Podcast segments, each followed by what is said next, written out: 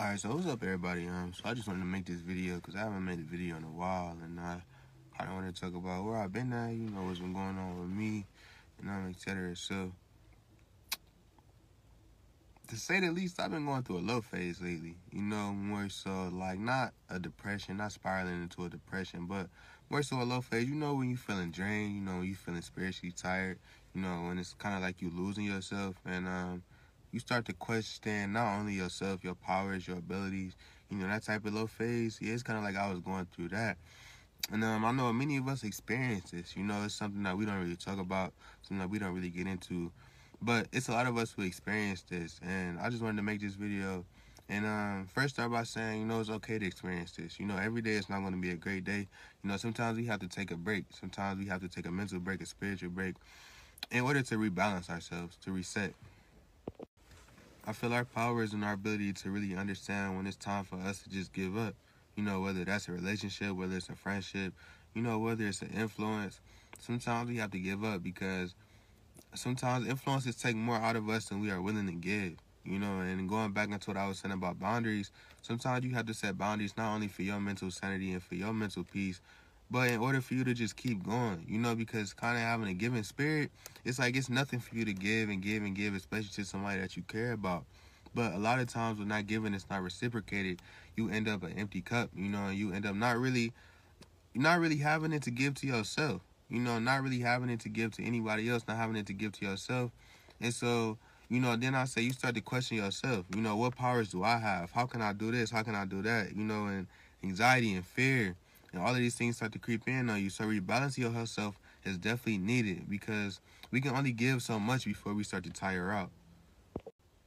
You know, and it's so crazy because people might say, you know, like you have a book coming out, you know, you have a podcast and you're doing photography, you know, you have all these great things going out. So why are you feeling low? Like, why are you not feeling it?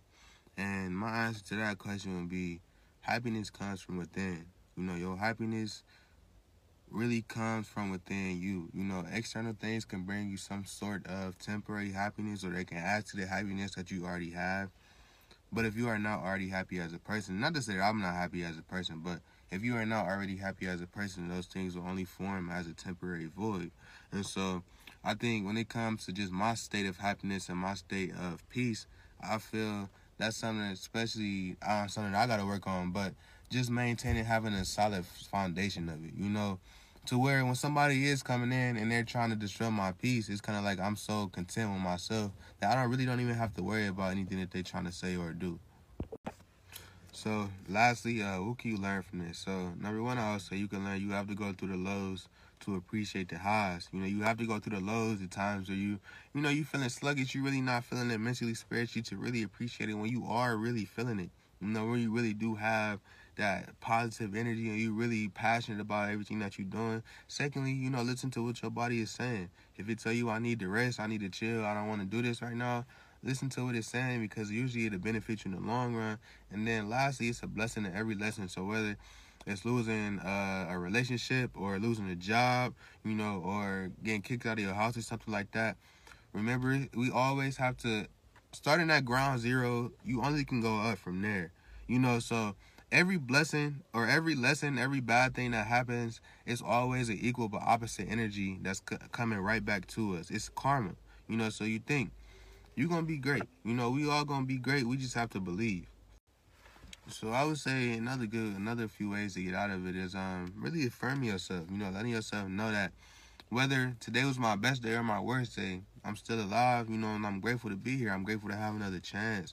You know, um, kind of changing the music from you know, kind of mainstream hip hop or mainstream rap to maybe something that feel good to your spirit, you know, or changing your influences, changing the the media that you subscribe to, you know, changing you know, on the television shows or the radio that you listen to, changing the friends that you hang around with. Um, affirm yourself. All of these things are very important in our development of becoming who we want to be as a person. And sometimes we do have days where it's like we want to slow down. But slowing down is not what determines us. What determines our strength is being able to get back up once we do fall.